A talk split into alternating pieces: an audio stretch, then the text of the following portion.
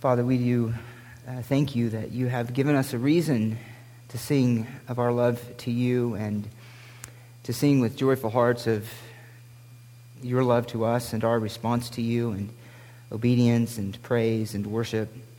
We do know that that goes far beyond the songs that we sing to the lives that we live throughout the week and the reality of our thoughts and our affections and the things that we pursue and the things that we do. And so we pray that our worship as your gathered people would be the worship reflected in your scattered people throughout the week.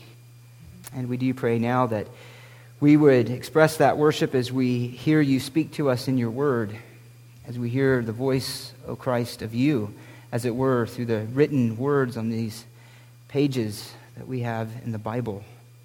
And would you, Holy Spirit, help us to understand and to respond in a way that glorifies our Savior and bears witness to our trust in Christ and to our changed life, where we can say, behold, all things have become new. And so to that end we pray, and we commit our time to you in the name of Jesus. Amen. Well, we're finally coming back into the book of 1 Peter chapter 3, although don't turn there yet. We're going to turn first to Ephesians chapter 5.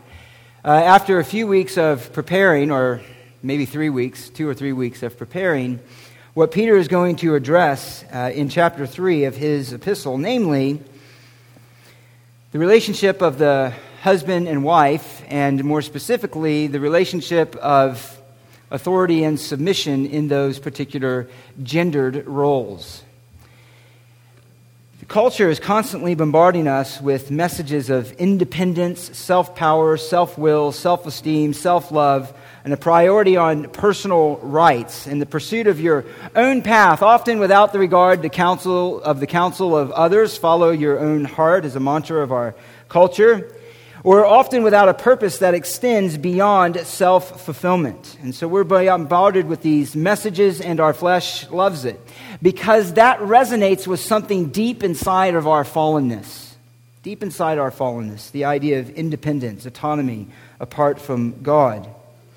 And that is largely what we saw as undergirding and as the foundation of feminism that has so affected our culture and the roles that God has called us to, these gendered roles of male and female, husband and wife, and within the church that are for our flourishing. And yet that stands in opposition to this tone of our culture. And into this culture of self-fulfillment and self-love comes the gospel that calls us to just the opposite, to die to self, to deny self as an independent motivator for all of our actions, to deny self as an independent worker apart from reference to God and His work in Christ. It confronts our sin, and it makes us face the reality of our guilt, and it makes us face the reality of our accountability before God. It calls us to come face to face with the glory of God and realize that He is the center and the ultimate one in the universe and not we ourselves. To realize it's about Him and it's not about us. To acknowledge that He is the supreme authority in the universe, not us.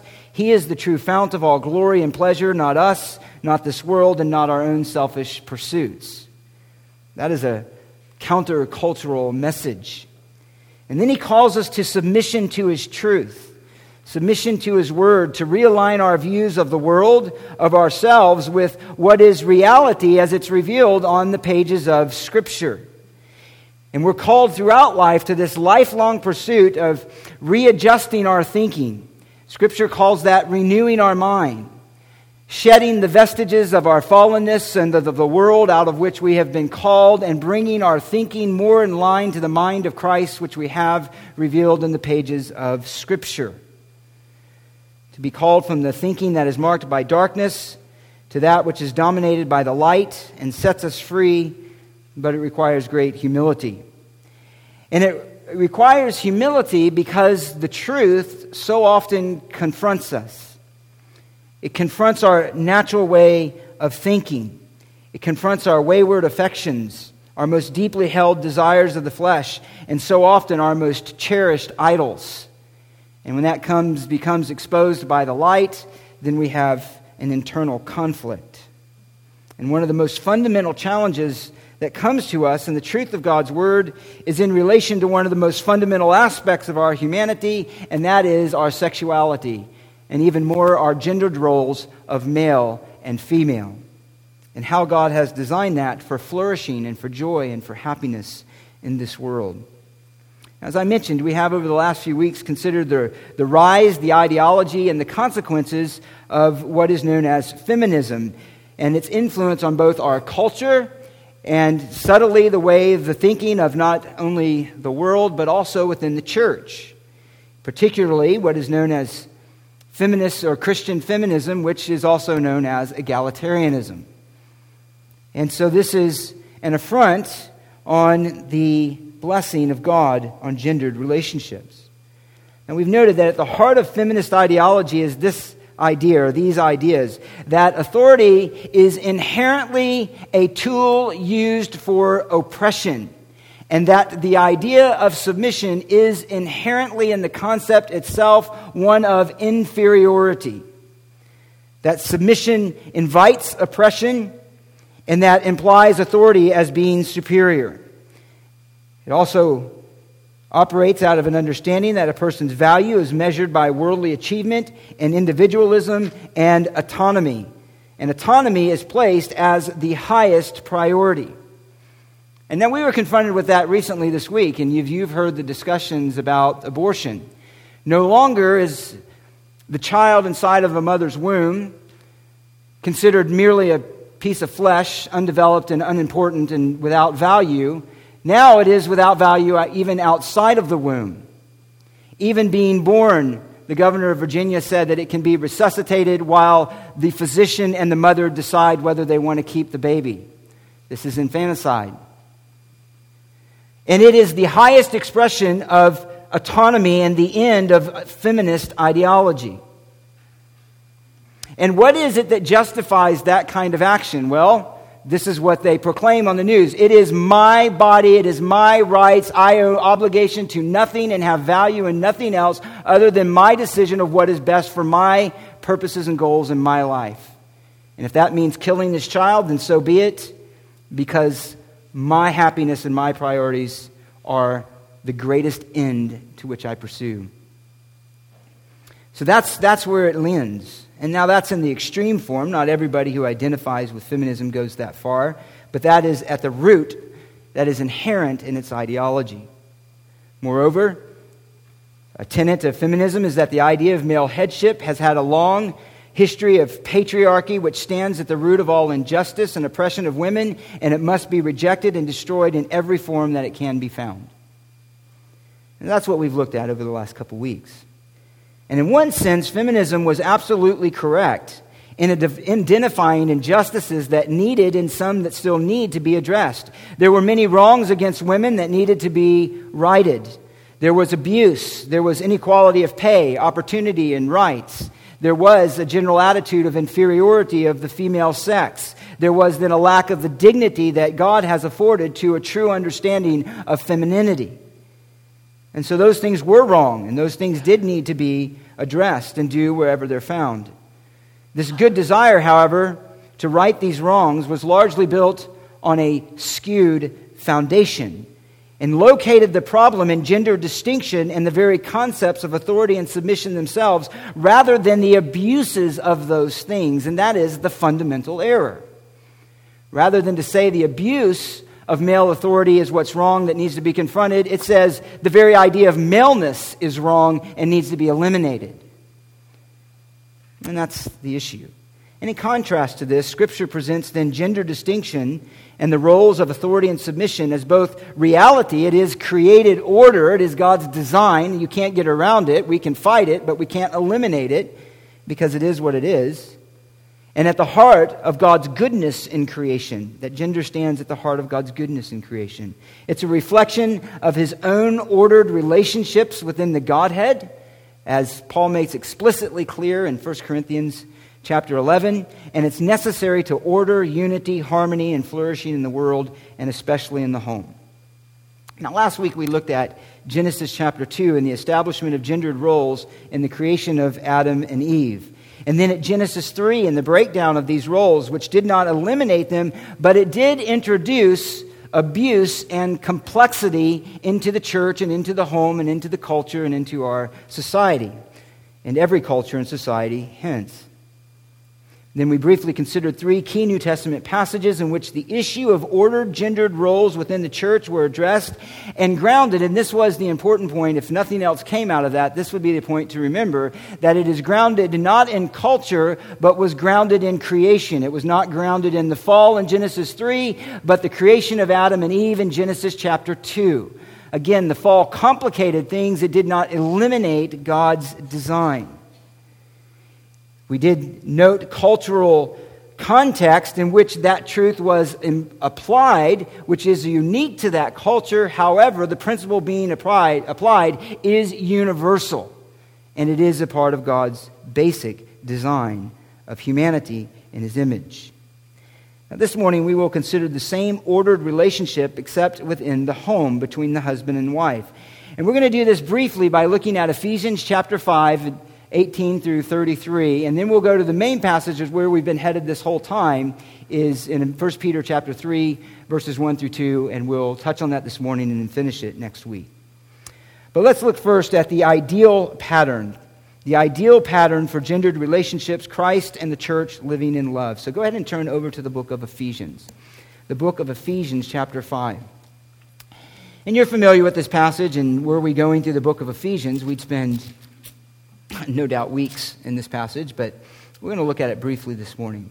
One for which you're familiar. Let me read it for us. Read along with me, and then we'll point out a few highlights. Begin with me actually in verse 18 of chapter 5. And do not get drunk with wine, for that is dissipation, but be filled with the Spirit, speaking to one another in psalms and hymns and spiritual songs, singing and making melody with your heart to the Lord, always giving thanks for all things in the name of the Lord Jesus Christ to God, even the Father, and be subject to one another in the fear of Christ. Wives, to your own husbands as to the Lord. For the husband is the head of the wife, as Christ also is the head of the church, he himself being the Savior of the body. But as the church is subject to Christ, so also the wives ought to be to their own husband, or to their husbands in everything. Husbands, love your wives, just as Christ also loved the church and gave himself up for her, so that he might sanctify her, having cleansed her by the washing of water with the word, that he might present to himself the church in all her glory, having no spot or wrinkle or any such thing, but that she should be holy and blameless. So husbands ought also to love their own wives as their own bodies, and he who loves his own wife loves himself. For no one ever hated his own flesh, but nourishes and cherishes it, just as Christ also the church, because we are members of his body. And for this reason, a man shall leave his father and mother and shall be joined to his wife, and the two shall become one flesh. This mystery is great, but I am speaking with reference to Christ and the church. Nevertheless, each individual among you also is to love his own wife even as himself, and the wife must see to it that she respects her husband. Now, the key to this whole passage is actually in verse 18. Do not get drunk with wine, for that is dissipation, but be filled with the Spirit. This is a demonstration in the relationship of the husband and wives that he has laid out for us here, a manifestation of one who is under the control of the Holy Spirit, who is under the control of the Holy Spirit. The Spirit alone provides the spiritual motivation of the gospel. The Spirit alone provides an understanding of the grace of God in Christ, of redemption, of forgiveness of sin, that can motivate this kind of living for both the male and the female, the husband and the wife. The Holy Spirit alone provides the spiritual power to renew the mind, to shed off the thinking of culture and be conformed to the thinking of God in His Word. The Holy Spirit alone is the one that helps us to put to death the deeds of the flesh and can subdue the will to walk in righteousness as defined by God's Word. And so these are, at the front, we might acknowledge, only able to be fulfilled to one who is regenerate, who has received new life, who can hear God's Word and respond rightly to it. Otherwise, many will hear that word of authority and submission and respond with scorn, with hatred, with ridicule, with anger. But the obedient Christian will hear and want to respond because the life is being brought under the mastery of Christ through his Spirit.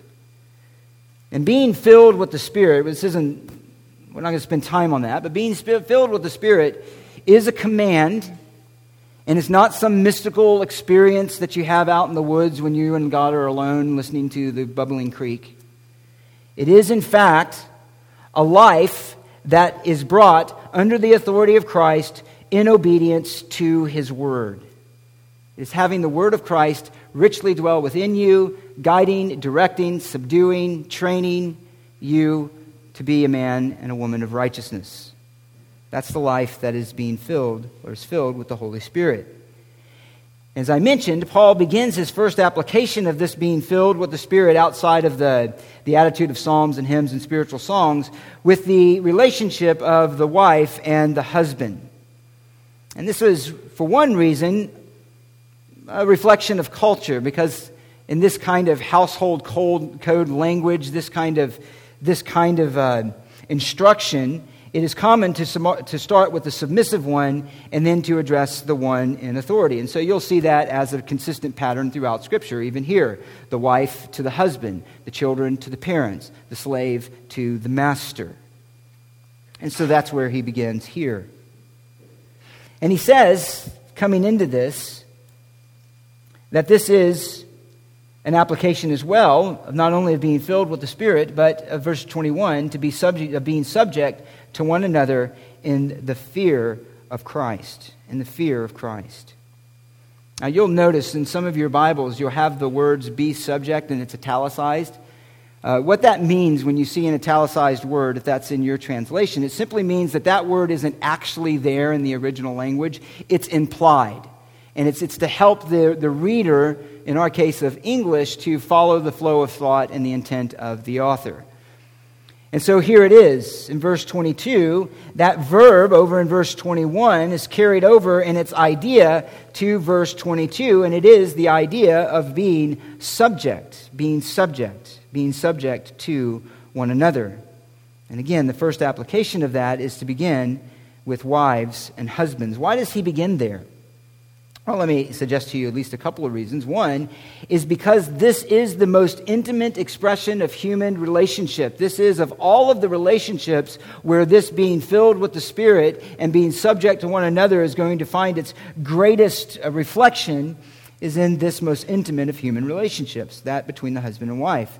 Secondly, because it is the relationship specifically designed by God to reflect his covenant love for his people. That says something pretty significant then about marriage. It is, of all of the relationships, the one that is held up most preeminently to reflect God's love for his people. God's love for his people Israel, Christ's love for his church, God's love for his church in Christ. And thirdly, because it is the place in which this principle of authority and submission finds its most stable and significant witness to the gospel. However, while marriage stands at the head, the same general principle of authority and submission, as we already noted, is to be carried over in a variety of aspects of relationships within the home and within the world, but this one stands at the head. Now, some would argue in verse 21 that the idea of being subject to one another in the fear of Christ eliminates the role of authority and submission. That to be subject to one another in the fear of Christ speaks of an equality in which there is no inherent idea of submission or authority, and of leading and of following. Now, let me just begin by noting why that is not the case. And let me just give you several lines. One, it's nonsensical to say that the language of one another requires identical actions. Now, this could be illustrated in one way, merely through other one another language. Forgiving one another does not mean that each equally forgive, because one is the offended party and one is the forgiving party. The point there being, it doesn't require identical action. Do not murder one another, or do not be angry with one another, or any of these one another languages requires one who gives and one who receives. One put it this way, the Christian virtue here is not to submit to those, or not to eliminate submission, but to submit to those whom I ought to submit to. In other words, to submit to those to whom I ought to submit. Being subject to one another, in other words, does not distinguish roles. It simply addresses the attitude at which we fulfill those roles and obligation to one another, to consider one another as more important than ourselves. Secondly, the reverse is nonsensical. Christ does not submit to the church. Christ never submits to the church. Parents are never told to submit to their children. Masters are never expected to submit to their slaves. Each one of those relationships implies and even demands authority and submission. Again, each of these are to serve one another, that is, to place the needs of the other above self, above our own, to serve in a way that places the other's interest first, and that eliminates self-agenda in the exercise of our roles, but it does not eliminate the role itself. Thirdly, husbands are never commanded to submit to their wives, but to exercise headship. Never is a husband commanded to submit to his wife. And fourthly and lastly, and this is the most important, is that headship, which is here assigned to the husband, is a headship that is exercised and maintained as a reflection of the headship of Jesus Christ. As a matter of fact, he uses this same term over in verse 22 of chapter 1. Speaking of Christ, he is far above, in verse 21, all rule and authority and power and dominion and every name that is named, not only in this age, but also in the one to come. And he put all things in subjection under his feet and gave him his head over all things to the church, which is his body, the fullness of him who fills all in all. To say that we are equal to Christ in his glory, and to say that we are equal in Christ in a shared kind of authority is false. It is wrong. And yet that is the kind of headship that is reflected, Christ's headship over his church, that here is to be reflected in the home. All creation is put into ordered subjection under Christ. And one day, as he says in verse 10, everything will be summed up under Christ, things in the heavens and on the earth. He alone is the King of kings and the ruler of that kingdom under the Father. And marriage is to reflect this reality of an ordered headship. It is, in fact, a reflection of the kingdom of God and Christ, who is head over all things. As the wife voluntarily submits to the ordered authority of the husband, and the children to parents, and slaves to masters, ultimately, this is God's ordered and good design. Now that is, of course, not to say, as I'll mention later, that the husband is equal to Christ, and as that we'll see in 1 Peter chapter 3, in glory and majesty and so forth, it is to say there is a reflected order of relationship, however, that is in the husband as the head and in the wife who is like the church. So here he begins then with these ordered roles, with a demonstration again of what it means to be filled with the Holy Spirit. Wives, be subject to your own husbands. Now, we're not going to take all the details of this, but let me make a few high points here for both the wife and the husband. First of all is this. Notice that submission of the wife is to her own husband. This is not submission in general. This is not a wife to all husbands and all who have the role of a husband. It is to her husband. It is to her husband. It is specific submission in a particular relationship. There is an exclusivity of relationship between a husband and wife to one another. So he's specifically addressing one wife and one husband.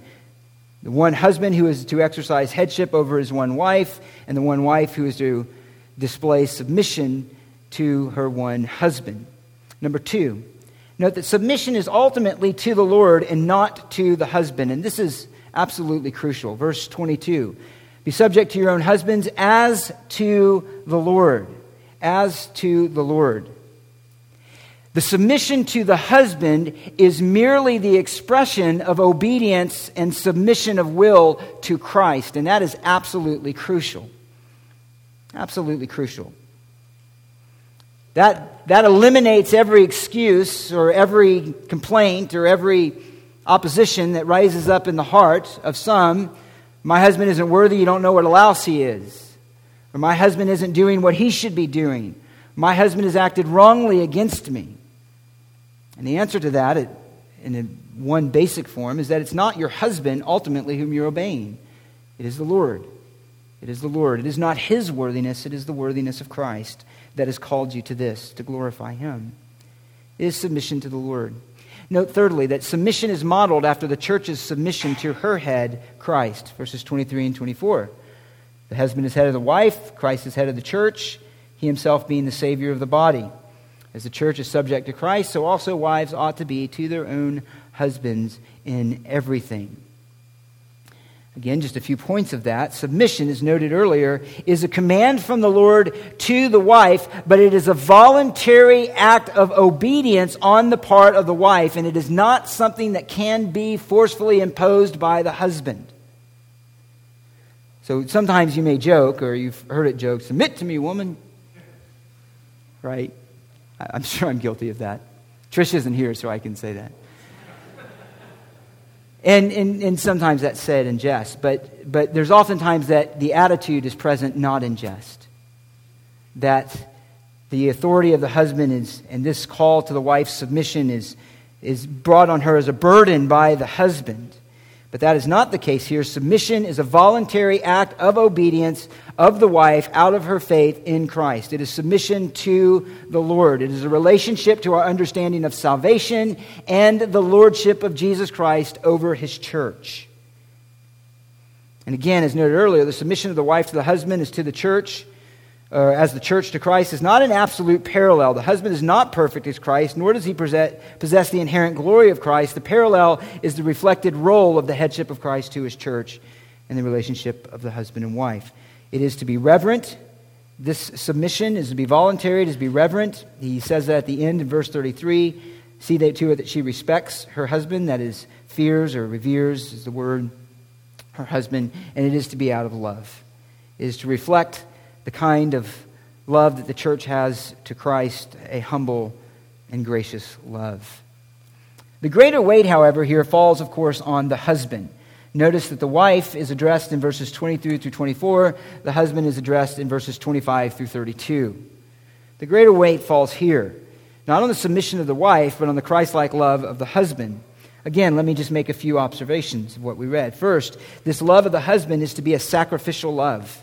It is an authority that is inherent in the role, and yet it is an authority that is to be used to serve and not to make demands.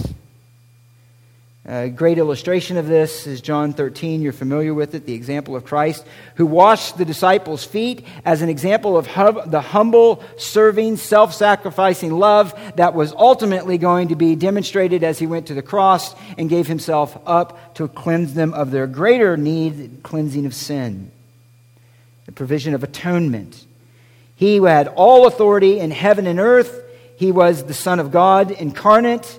And yet he was one who was among them, or he was among them as one who serves. That's the example of the love and the serving and sacrificial love of a husband. It is not authority to demand, not an authority to control. It is an authority to serve and to protect and to care for and to be self-sacrificing. Christ did not come to be served, but to serve and give his life as a ransom.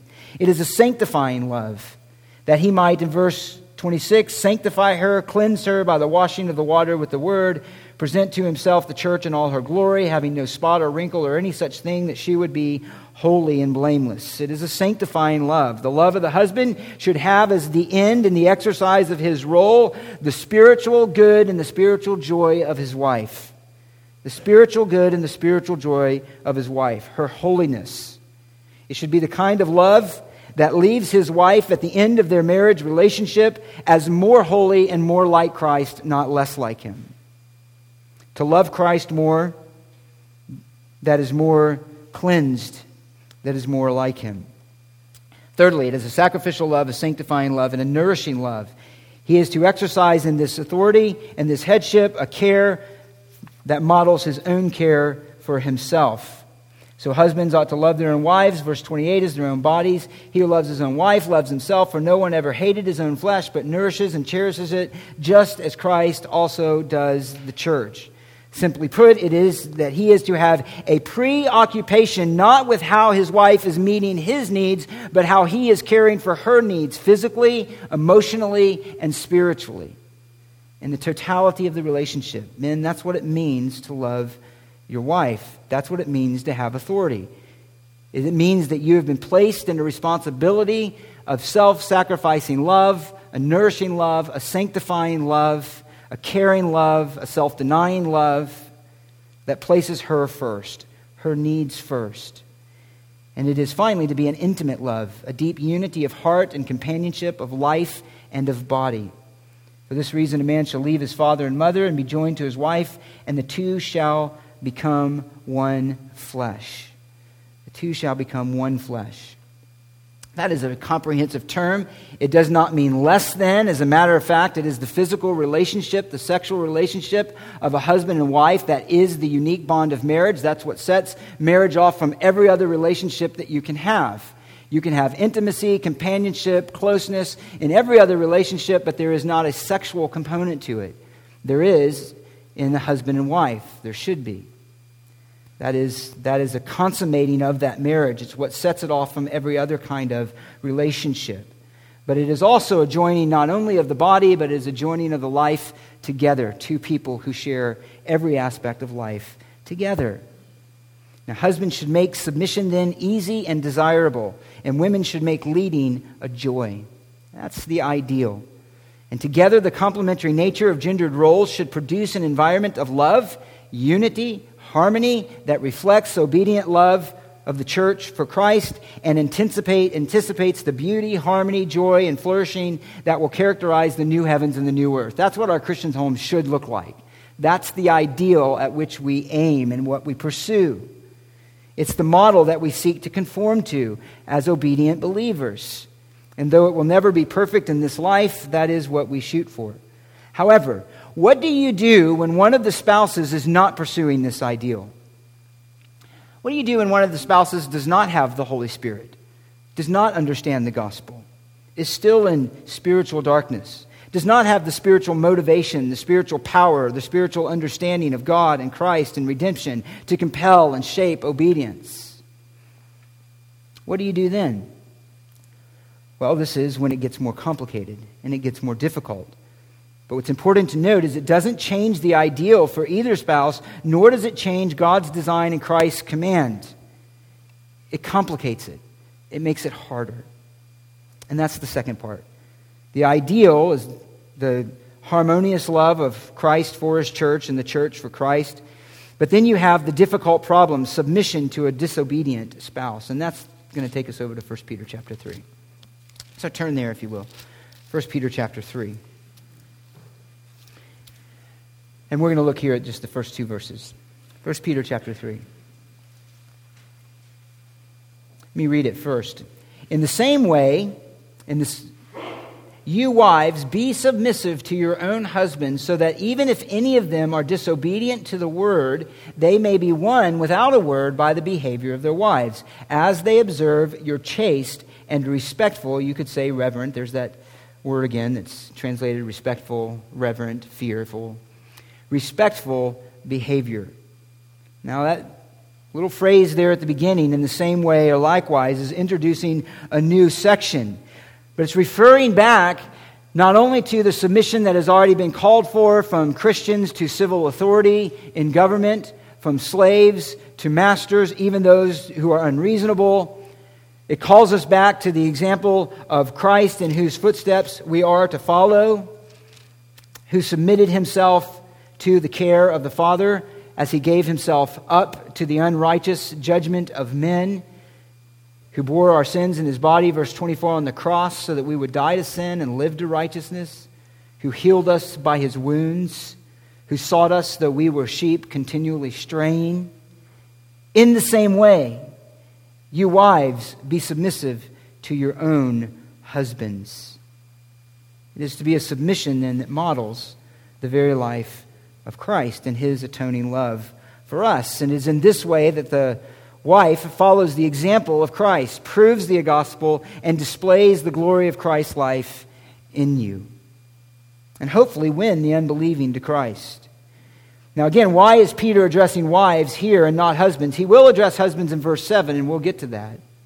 But he begins with wives. Why? Again, because he always begins with the one who has the submissive role. And so it is here, the wives then being submissive to their own husbands. Again, reflecting the ordered relationships of authority and submission which are consistent throughout. We didn't turn there, but Ephesians 5, Colossians 3, and here in 1 Peter 3.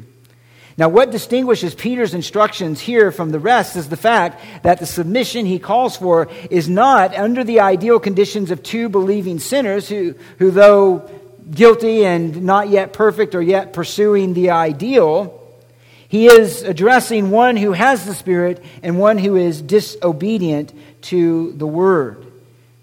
He's addressing the difficult circumstance of submission where there is two people who are unequally yoked. Unequally yoked. Now, this is then a challenge that some of you know personally, and some of you know others who know personally. He says, identifies these husbands as those who are disobedient to the Word. Now, while it's possible in the larger principle, and would certainly apply to this, believing husbands who are not demonstrating godliness, that's not what he's referring to here. Here, in this phrase, disobedient to the Word, he is referring specifically to unbelieving husbands. Unbelieving husbands. We won't trace this out, but each time this term is used in the New Testament, it's a reference to those who have not obeyed the gospel. And that's how it's used the two other times, actually, in 1 Peter chapter 2, verse 8. Speaking of unbelieving Jews, a stone of stumbling and a rock of offense, they stumble. Why? Because they are, here's our term, disobedient to the Word. And to this they were also appointed. Speaking of unbelievers, he'll do the same thing in verse 20 when he speaks of those who were disobedient, when the patience of God kept waiting in the days of Noah, those who perished in the flood. We'll use it again in verse 17 of chapter 4. Those who do not obey the gospel of God. And so it is here with these husbands who are disobedient to the Word are those who are unbelieving. This is an unequally yoked situation. A believing wife and an unbelieving husband. And in fact, its other uses indicate that these situations may imply more than simple unbelief, but even hostility or open animosity of the husband toward the gospel, toward the faith of the wife. And this is exacerbated culturally at that time by the fact that it was the common conduct or practice for wives or the common expectation to adopt the religion of the husband. And the gospel itself at that time, remember, he's writing to a people who are scattered because of the gospel. Those who are under the persecution of the world for the gospel. It was often received with mockery and scorn by many in the general culture. And here, it's implied, at least is most likely, here in the home. Listen to one ancient attitude of this by a writer of this time named Plutarch. He says, "A wife should not acquire her own friends." This is from a work called Advice to Brides. A wife should not acquire her own friends, but should make her husband's friends her own. The gods are the first and most significant friends. For this reason, it is proper for a wife to recognize only those gods whom her husband worships and to shut the door to superstitious cults and strange superstitions, which is exactly what in the early years Christianity was. It was a dangerous or strange superstition. And this would provide then much conflict in the home, since the wife who's called to submit could not submit to her husband's desires for false worship. She could not disobey Christ. And it goes even deeper than this. Another writer noted that because prosperity and well-being were seen as dependent on religious forces, disorder in the home was a threat not only to the family but to society.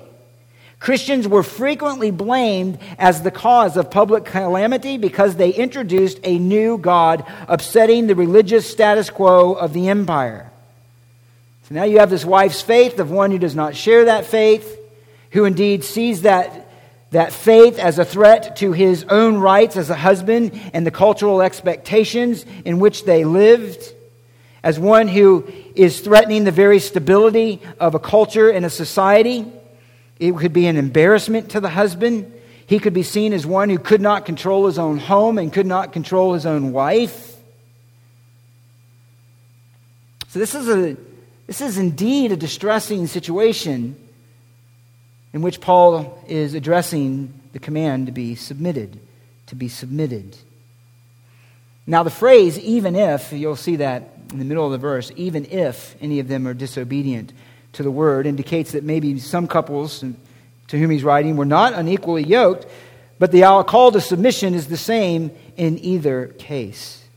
But here's the important point, and this has to be grasped. It's this, and I mentioned it earlier. A husband's unbelief and failure in headship does not abrogate or annul or rescind, get rid of the wife's responsibility in submission.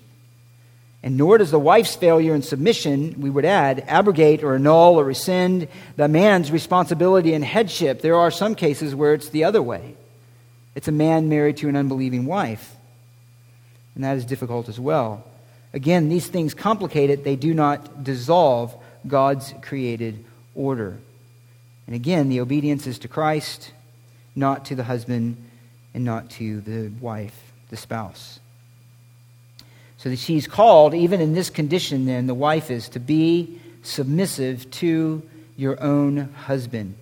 And again, with fear and in reverence in verse 2.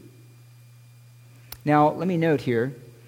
He says here in verse 2, as they observe your pure or chaste, respectful behavior, a reverent behavior. This isn't referring to respectful and reverent behavior towards the husband.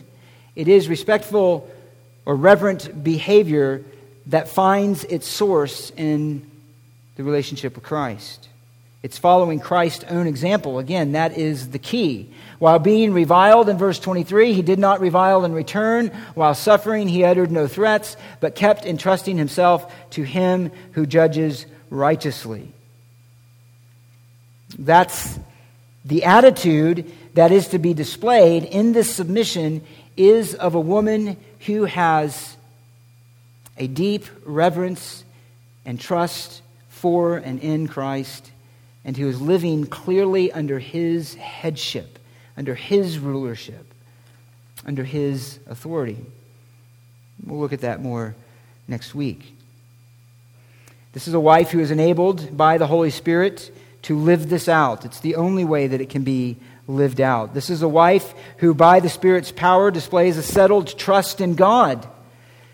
This is one who says, I can bear up under this difficult circumstance because Christ, with whom I am united and whose Spirit I have, endured this even worse on my behalf. I can follow in his steps. As Christ trusted in the Father in the midst of being unrighteously treated, I will trust in the Father and in Christ as I endure these difficult situations of living in a home, in an intimate relationship of one who opposes and rejects, maybe even mocks and ridicules my love for Christ. So this is the fruit of a relationship with God, a sincere love and obedient faith. Now let me make a few observations here about this then. The first one is this. How much disobedience to the word must a wife endure? How much disobedience to the word must the wife remain submissive and under? How much? Should she stay in a physically abusive situation? Should she stay there until, like Christ, maybe she's even put to death? Is that what he means? Should she endure abuse to her children or in any way endanger herself and her children? At what point is she not to submit to disobedience to the word? Well, let me give you just a few ideas here. One, he's not calling for wives to remain in situations where they are physically in danger. That is breaking of the law. In fact, a wife should leave that situation and the husband should be prosecuted according to the laws of the land. God is not calling to that. Remember, again, this is a voluntary submission. It's not a call to stay in the home and keep your children in a home where there's physical or sexual abuse to the children. They need to be removed, and again, that husband needs to be prosecuted for his crimes against God first and against the state. And those children should be removed. She is not called to stay in the home in that situation. She's not called and said to submit to a man and to a husband who is unfaithful, who is consumed with porn and strip clubs or adult other relationships of intimacy with a woman or an affair or anything of that kind. Divorce isn't commanded in that situation, but God is certainly, knowing the difficulty of it, has allowed for divorce in that situation. She's not called to remain under that. She's not called to submit and to remain silent where there is any kind of criminal behavior, any kind of criminal, abusive, or dangerous behavior. That's not what he's calling for. That's not what he's calling for. But as a caveat to that, I would only note this. Outside of noting the exceptions, we have to ask ourselves, and wives have to ask themselves, but then what is he calling? The example, again, is Christ. And really, anything other than those things. I can't live with my husband. He mocks me. He's unkind to me. He verbally berates me. Well, there's things to do and there's counsel to be had. I can't live with my husband because he doesn't want me to go to church, or he gives me a hard time every time that I want to take the children to church. Those are things to be worked through. It is a high command that he's calling to, but what I would just want to note is he's not calling to anything where there's physical abuse to the woman, to the wife, to the children, infidelity, or any kind of criminal activity. Let's name another observation. This is not a tool, and it's not a justification or allowance for a husband, as we mentioned earlier, to force or demand obedience or to exercise authority in a domineering, abusive, or coercive way. Again, submission is voluntary, it's not forced. Authority never justifies its abuse. Speaking of the tyrannical husband, one author, Christopher Ashe, in a book on marriage, notes this. In marriage, this makes us dominating, speaking of a tyrannical husband, in marriage, this makes us dominating, insistent on our own autonomous rights to make our decisions and depose them on others, and in particular our wives. It cannot be emphasized too strongly that the husband's headship is never to be insisted upon or enforced, whether by physical force or by emotional or psychological pressure. We are not to be domineering, to insist on our rights, let alone that we should have the more interesting, the less demanding, or the more highly praised lives. So it isn't a call that she submit to dangerous, criminal, abusive situations. It is not a justification for a husband to get away with an abuse of his authority in any way. Thirdly, it does not imply any kind of superiority on the husband's part or inferiority on the wife's part. Authority does not imply superiority in strength, nor does submission imply inferiority in weakness. In fact, it's quite the opposite.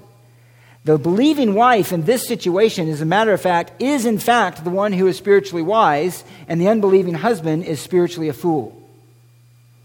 It's not implying any kind of inferiority of wisdom or understanding. In fact, the one who's inferior in this situation is the husband himself. And yet the wife is called to submit. That can happen in many cases, even among believers, where there's a more mature wife, there's a more knowledgeable wife, a more intelligent wife, who is yet called to use all of those things to the service of her husband and to her home. In reality, the abuse of authority, in fact, does not display strength, but it displays weakness, it displays fear, and it displays smallness. So if the role of the husband is ever used to dominate, to demand, to force, to oppress, it does not show how strong that person is. It shows how small and how weak they are. It's never an excuse to mistreat your wife. In fact, not only is that the case, but the exercise of submission by the wife and the fear of God does not display weakness. It displays great strength. It displays depth of courage. It displays the true dignity of femininity and the honor of true femininity. It takes a strong woman, one who is great in faith, one who is strong in her walk with the Lord, who has much moral courage and fortitude and dignity to obey Christ in those difficult situations. Let me note another point here, a very important point of application, and I'm just going to summarize it. And this is just kind of a footnote, stepping back a little bit. The singular most important thing then for those who are unmarried, and let's just pull the car over on this for a bit, the single most important factor for any of you who are single to consider in a spouse is the reality of their faith and their character. The reality of their faith and their character. And this is an implicit application and warning here. While it is likely that Peter is addressing wives who were already married, and most likely the situation is they were already in a married relationship, the wife got saved, they both heard the gospel somehow, or it's possible only one did, and the wife believed the gospel, was saved, and the husband remained unbelieving, and now they're in an unequally yoked situation. That's most likely the case. But it happens enough times that people enter into this relationship, women do, because of inadequately considering the weight of the character and the reality of faith of the one with whom she's entering into this covenant, and then is in a miserable and difficult situation that could have been avoided. And it's true, sometimes a woman thinks she's marrying a believer and he turns out not to be, or a godly man who turns out to be otherwise. But either case, once you're married, young ladies, you are married to a man forever who is assigned the position of authority and headship in your home, and who God calls you to submit to and subordinate yourself under. And if you enter into that relationship in an unequally yoked manner, you are assigning yourself to much, much difficulty. The only thing more difficult than being not married and wanting to be married is to be married to a husband with whom you are unequally yoked. That's worse. And divorce is not an option unless there is, of course, those things which God has said that makes it possible. Infidelity, death, so forth. Or death wouldn't be divorce, but remarriage, but infidelity or abandonment. So, that is a side application. But the most fundamental reality then of each person is your spiritual relationship to Christ. It touches on every aspect of life, and when that isn't in harmony and that isn't in unity within the home, it makes everything, decisions raising children, decisions about jobs, decisions of where to live, attitudes towards life, everything, even the possibility of unity and prayer and discussion and communicating and understanding, all of those are thwarted in this kind of situation. So this is a difficult situation. It's a difficult situation. And it's one in which the wife's attitude now, while she seeks to submit and to love her husband, while she seeks to honor him, while she seeks to live with a reverent and respectful behavior before Christ and to Christ, but demonstrated towards her husband as well, out of honoring him, being respectful to him, it now turns into one, instead of the full enjoyment that God has designed, in which her heart is burdened and weighed down with his salvation. And so that's what he says, so that they may be one without a word by the behavior of their wives. So it's by common grace possible for some to maintain a generally good relationship where the unbelieving husband loves his wife and treats her well. However, even in the best of circumstances, you are unable to share the deepest part of who you are as a believer and will not know the union and relational intimacy at that utmost part. And for that soul, then, for the woman, she, like Paul, who cries for the unbelieving Jews, how he weeps for them that they might be saved. And so it becomes one of evangelism, that silent weeping in the wife's heart that he might eventually one day be one without a word. And for those in this situation, God's grace is more than sufficient. And Peter lays out that as a hope which might yet come.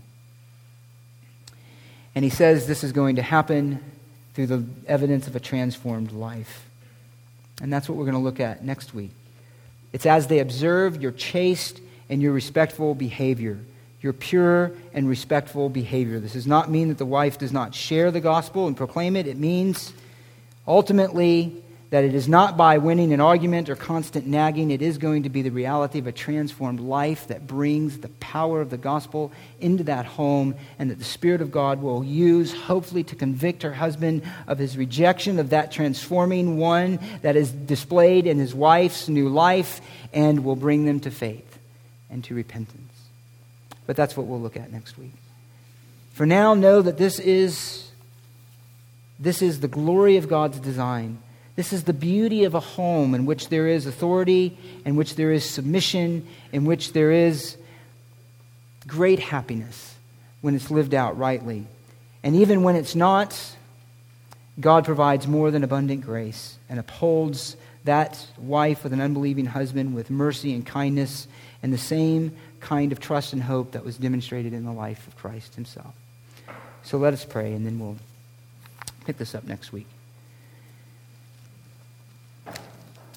Father, we thank you for your word, and you address every aspect of our lives sufficiently, authoritatively through your word.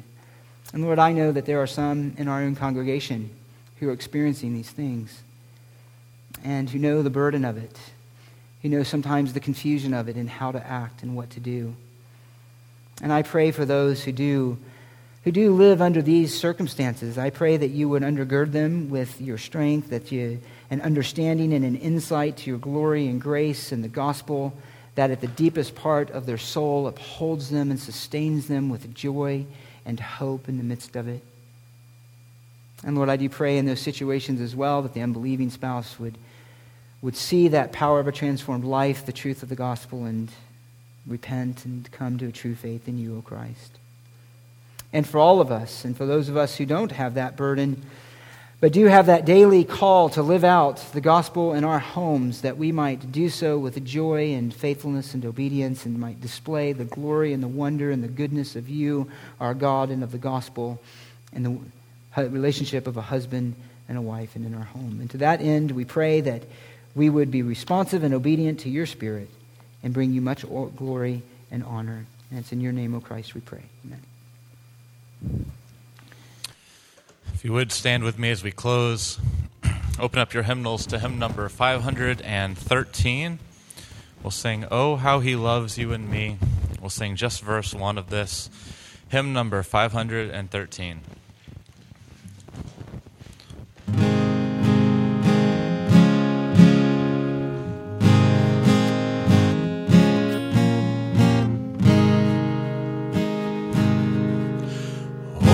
How he loves you and me. Oh, how he loves you and me. He gave his life. What more could he give? Oh, how he loves you. Oh, how he loves me. Oh, how he loves you and me. Let's pray as we close. Dear God, it is you who have called us. It is you who have given us life and grace, Lord. Life through your grace. We thank you for your gift of salvation through your Son, Jesus Christ. God, we pray that you would help us with these things that we've heard this morning. God, help us to be obedient to your word, obedient to you, God. Call us to that, sustain us with your grace, and strengthen us in the pursuit of your glory. In your name we pray. Amen.